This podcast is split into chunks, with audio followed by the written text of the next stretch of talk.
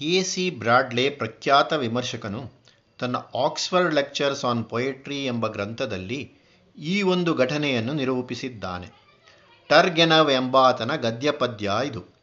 I was on my way home from hunting and was walking up the garden avenue my dog was running on in front of me suddenly he slackened his pace and began to steal forward as though he scented game ahead I looked along the avenue and I saw on the ground a young sparrow, its beak edged with yellow and its head covered with soft down.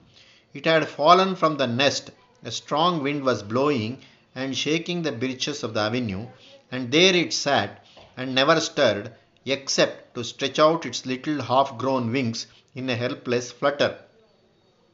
My dog was slowly approaching it when suddenly darting from the tree overhead, an old black throated sparrow dropped like stone right before his nose, and all rumpled and flustered with a plaintive, desperate cry, flung itself once, twice at his open jaws with their great teeth.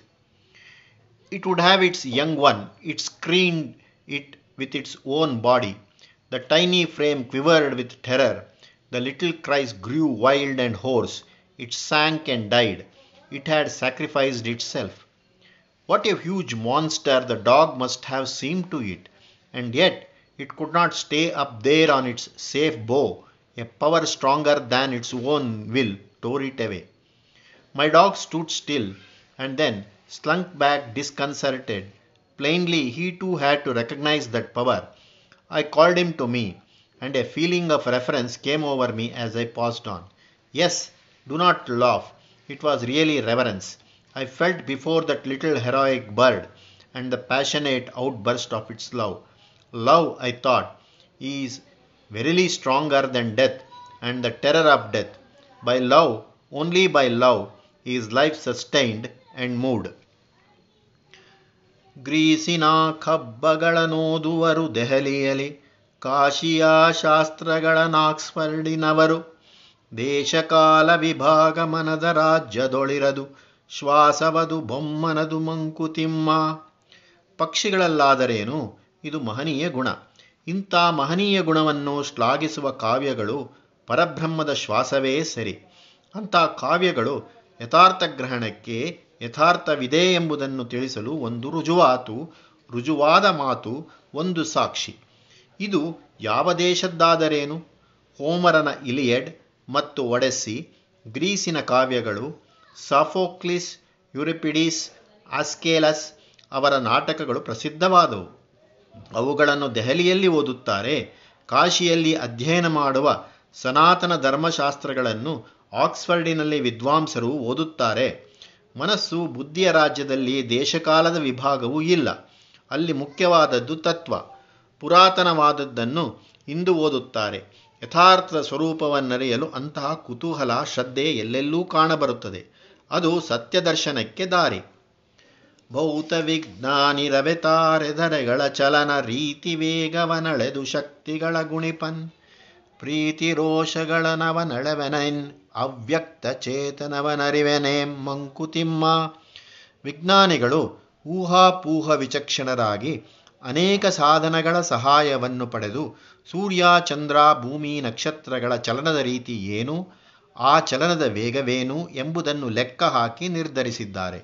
ಆದರೆ ನಮ್ಮ ಅಂತರಂಗದಲ್ಲೇ ನಮಗೆ ಹುಟ್ಟುವ ಸಂತೋಷ, ದುಃಖ, ಪ್ರೀತಿ, ರೋಷ ಮುಂತಾದ ಅಂತರಂಗದ ವಿಕಾರಗಳನ್ನು ಅಳೆಯಬಲ್ಲರೇನು ಅವ್ಯಕ್ತವಾದ ನಮ್ಮೊಳಗಿರುವ ಚೈತನ್ಯವನ್ನು ತಿಳಿದಿರುವರೇನು ನರಭಾಷೆ ಬಣ್ಣಿಪುದೆ ಪರಸತ್ವ ರೂಪವನು ಅರಿಯದದು ನಮ್ಮದೆಯ ಭಾವಗಳನೊರೇ.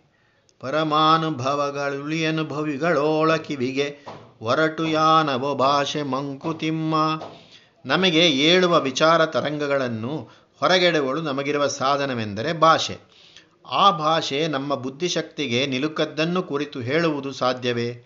ನಮ್ಮ ಅಂತರಂಗದಲ್ಲಿ ಹುಟ್ಟುವ ಎಲ್ಲ ಭಾವಗಳನ್ನು ಅಭಿವ್ಯಕ್ತಿಗೊಳಿಸಲು ಅದಕ್ಕೆ ಸಾಧ್ಯವಿಲ್ಲ. ಭಾಷೆಯ ಶಕ್ತಿಯು ಸ್ವಾಭಾವಿಕವಾಗಿ ಮಿತವಾದದ್ದು, ಅಮಿತವಾದದ್ದಲ್ಲ. ನಮ್ಮ ಮನಸ್ಸಿನಲ್ಲಿ ಹುಟ್ಟಿದ ಭಾವನೆಗಳನ್ನೆಲ್ಲ ಅವು ಹುಟ್ಟಿದಂತೆಯೇ ಚಾಚೂ ತಪ್ಪದಂತೆ ಮತ್ತೊಬ್ಬರಿಗೆ ಅನುಭವ ಮಾಡಿಸಿಕೊಡಲು ತಕ್ಕ ಪದಸಾಮಗ್ರಿ ಎಷ್ಟೋ ಸಂದರ್ಭಗಳಲ್ಲಿ ನಮಗೆ ಒದಗಿ ಬರುವುದಿಲ್ಲ. ಮನಸ್ಸಿನ ಕೆಲವು ನವರುಗಳನ್ನು ನೋಡಿದರೆ ವಾಕು ಅದಕ್ಕೆ ಒರಟು ಯಾನವೆಂದು ತೋರುತ್ತದೆ.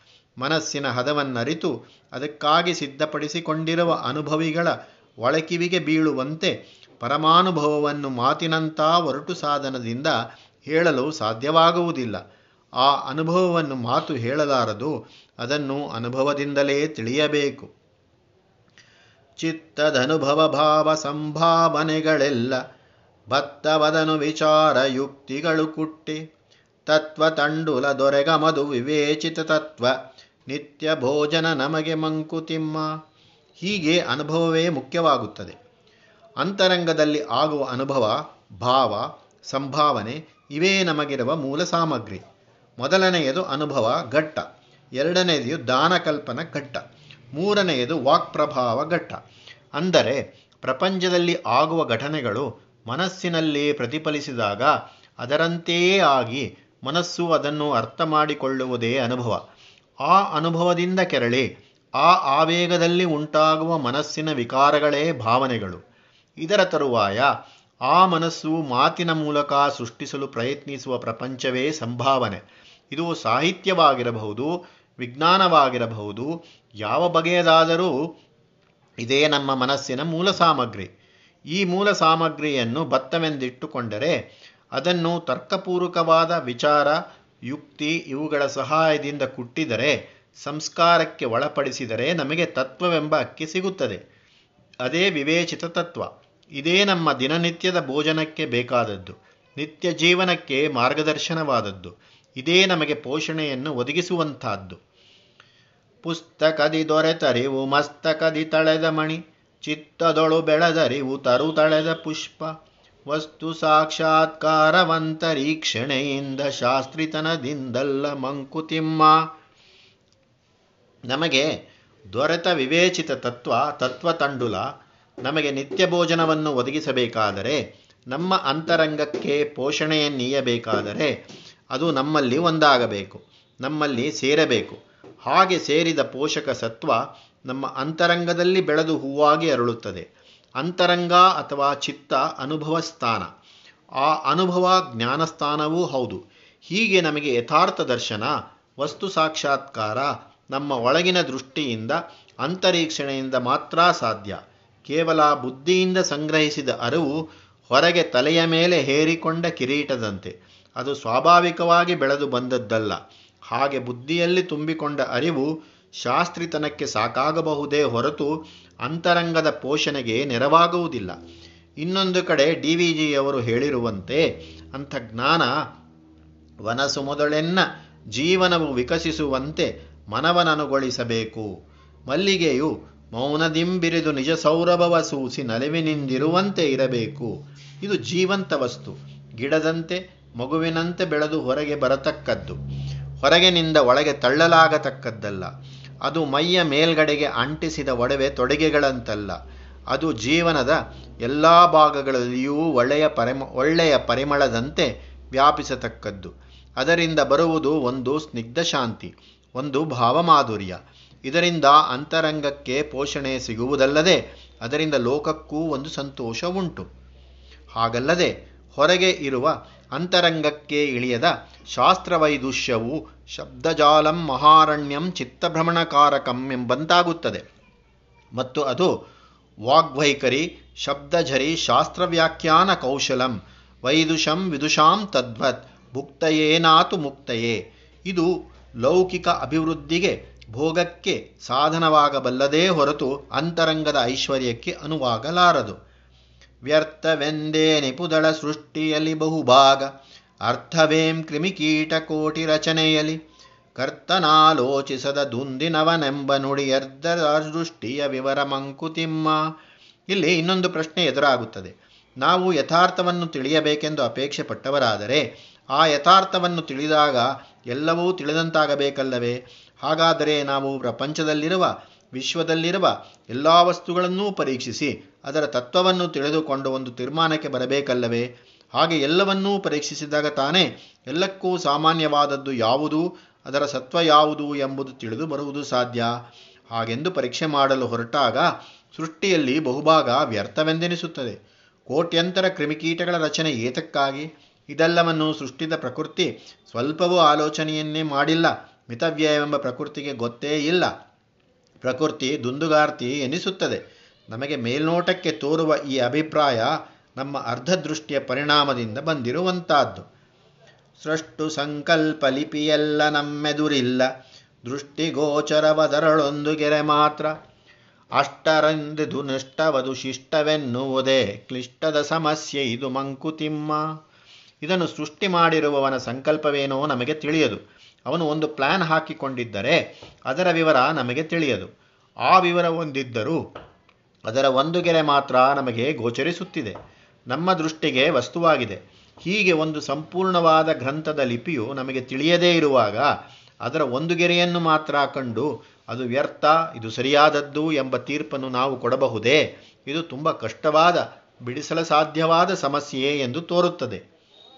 ಎಲ್ಲ ಅರೆ ಬೆಳಕು, ಅರೆ ಸುಳಿವು, ಅರೆ ತಿಳಿವಿಲ್ಲಿ ಎಲ್ಲಿ ಪರಿಪೂರ್ಣವೋ ಅದನರಿಯುವನಕ ಸೊಲ್ಲಿಸುವರಾರು ಸೃಷ್ಟಿಯ ಪೇಟೆಯೊಳಗುಟ್ಟು ಎಲ್ಲ ಬಾಳು ರಹಸ್ಯ ಮಂಕುತಿಮ್ಮ. ಇಲ್ಲಿ ನಮಗೆ ಕಾಣಬರುವುದು ಅರ್ಧ ಬೆಳಕು. ಏನೋ ಸುಳಿದಂತೆ ಆಗುವ ಅನುಭವ.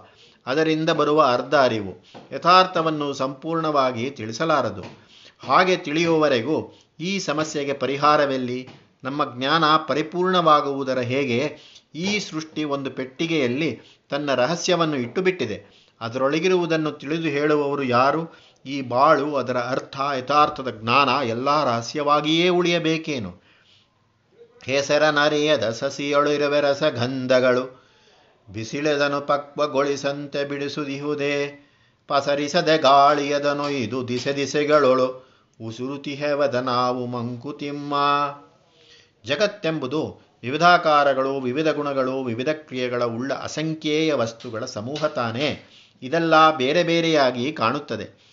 ಬೆಟ್ಟ ಬೇರೆ, ಮರಳು ಬೇರೆ, ಮಣ್ಣು ಬೇರೆ, ರತ್ನ ಬೇರೆ, ಲೋಹಗಳು ಬೇರೆ ಬೇರೆ, ಅಂಗಳದ ಬಾವಿ ಬೇರೆ, ಕೆರೆ ಬೇರೆ, ಸಮುದ್ರ ಬೇರೆ, ಕಾಡು ಬೇರೆ, ಮರಗಳು ಚಿಕ್ಕವು, ದೊಡ್ಡವು, ಬಳ್ಳಿಗಳು ಬೇರೆ ಬೇರೆ. ಕೋಮಲವಾದವು, ಭಯಂಕರವಾದವು ಬೇರೆ ಬೇರೆ.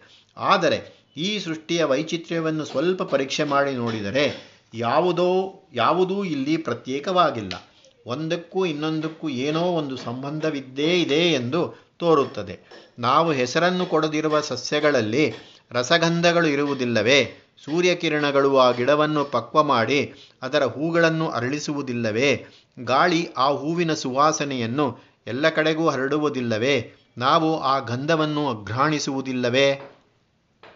ಭೂ ವಿಷಯದಲ್ಲಿ ಪುದಿದ ರಸವಾಸನೆಗಳೆಲ್ಲ ಆವಿಯಾಗೇಳ್ದು ಮುಗಿಲಾಗಿ ಮಳೆಗೆರೆದು ಬಾವಿಗೂಟೆಯನಿಟ್ಟು ನರರೊಡಲ ಸೇರುವುದು ದೈವರಸತಂತ್ರವಿದು ಮಂಕುತಿಮ್ಮ.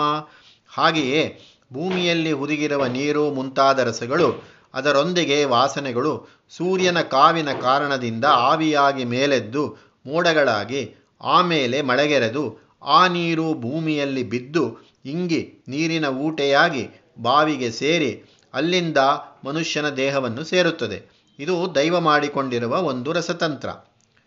ತರಣಿ ಕಿರಣದ ನಂಟು, ಗಗನು ಸಳಿಲದ ನಂಟು, ಧರಣಿ ಚಲನೆಯ ನಂಟು, ಮರುತ ನೊಣ್ಣುಂಟು ಪರಿಪರೆಯ ನಂಟುಗಳೆನೊಂದು, ಘಂಟಿ, ವಿಶ್ವ ಕಿರಿದು ಪಿರಿದೊಂದೊಂಟು, ಮಂಕುತಿಮ್ಮ ಹೀಗೆ ಪ್ರಪಂಚದಲ್ಲಿರುವುದೆಲ್ಲ ಒಂದಕ್ಕೊಂದು ಯಾವುದೋ ರೀತಿಯಲ್ಲಿ ಹೆಣೆದುಕೊಂಡಿದೆ. ಸೂರ್ಯನಿಗೂ ಅವನ ಕಿರಣಕ್ಕೂ ಒಂದು ಸಂಬಂಧ, ಒಂದು ನಂಟು. ಆಕಾಶಕ್ಕೂ ನೀರಿಗೂ ಒಂದು ಸಂಬಂಧ, ಭೂಮಿಗೂ ಅದರ ಚಲನೆಗೂ ಒಂದು ಸಂಬಂಧ, ಅದಕ್ಕೂ ಗಾಳಿಗೂ ಒಂದು ಸಂಬಂಧ. ಈ ವಿಶ್ವದಲ್ಲಿ ನೋಡಲೆಲ್ಲರೆಲ್ಲರ ನಂಟು. ಅವನ ಬಂಧುತೆಯ ಜಡೆಯ ಬಿಡಿಸುವವನು. ಜೀವ ಜೀವಕ್ಕೆ ನಂಟು, ಜಡಚೇತನಕ್ಕೆ ನಂಟು. ಆವುದದ ಕಂಟಿರದು ಮಂಕುತಿಮ್ಮ. ನಾವು ಕಾಣುತ್ತಿರುವ ಈ ವಿಶ್ವವೆಂಬುದು ಬಗೆ ಬಗೆಯಾದ ಈ ನಂಟುಗಳ ಸಂಬಂಧಗಳ ಒಂದು ಗಂಟು. ಇದರಲ್ಲಿ ದೊಡ್ಡದಾದ ಅಂಟು ಅಥವಾ ನಂಟು ಇದೆ. ಕಿರಿದಾದದ್ದು ಇದೆ ದೊಡ್ಡ ನಂಟಿನ ಗಂಟು ಸ್ವತಃ ಶಕ್ತಿಯಿಂದ ಶಾಶ್ವತವಾಗಿ ನಿರಂತರವಾಗಿ ನಡೆಯುತ್ತಿರುವು. ಚಿಕ್ಕ ಗಂಟಾದರೂ ಪುರುಷ ತಪ ಫಲಿತವಾಗಿ ಪುರುಷ ಪ್ರಯತ್ನದಿಂದ ನಡೆಯತಕ್ಕವು.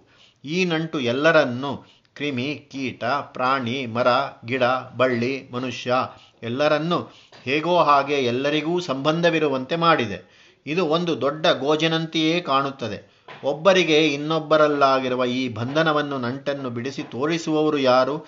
ಇಲ್ಲಿ ಜೀವವಿರುವುದಕ್ಕೆ ಇನ್ನೊಂದು ಜೀವಿಯೊಡನೆ ನಂಟಿರುವುದು ಹಾಗಿರಲಿ.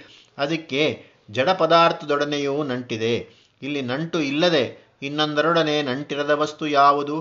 ಹೀಗೆ ತಿಮ್ಮಗುರು ಯಥಾರ್ಥ ದರ್ಶನಕ್ಕೆ ಜೀವನದಲ್ಲಿ ಸಾರ್ಥಕತೆಯನ್ನು ಕಾಣಲು ಅನೇಕ ದಾರಿಗಳನ್ನು ತೋರಿಸಿಕೊಟ್ಟಿದ್ದಾರೆ. ನಮ್ಮ ಬುದ್ಧಿಶಕ್ತಿ ಪರಿಮಿತವಾದದ್ದು, ನಮ್ಮ ಸಾಧನೆಗಳು ಅಷ್ಟು ಸಮರ್ಥವಾದವುಗಳಲ್ಲ. ಆದರೂ ಅವನ್ನು ಉಪಯೋಗಿಸಿಕೊಂಡೇ ಯಥಾರ್ಥ ದರ್ಶನ ಮಾಡಬಹುದು ಎಂಬುದೇ ತಿಮ್ಮಗುರುವಿನ ಉಪದೇಶ.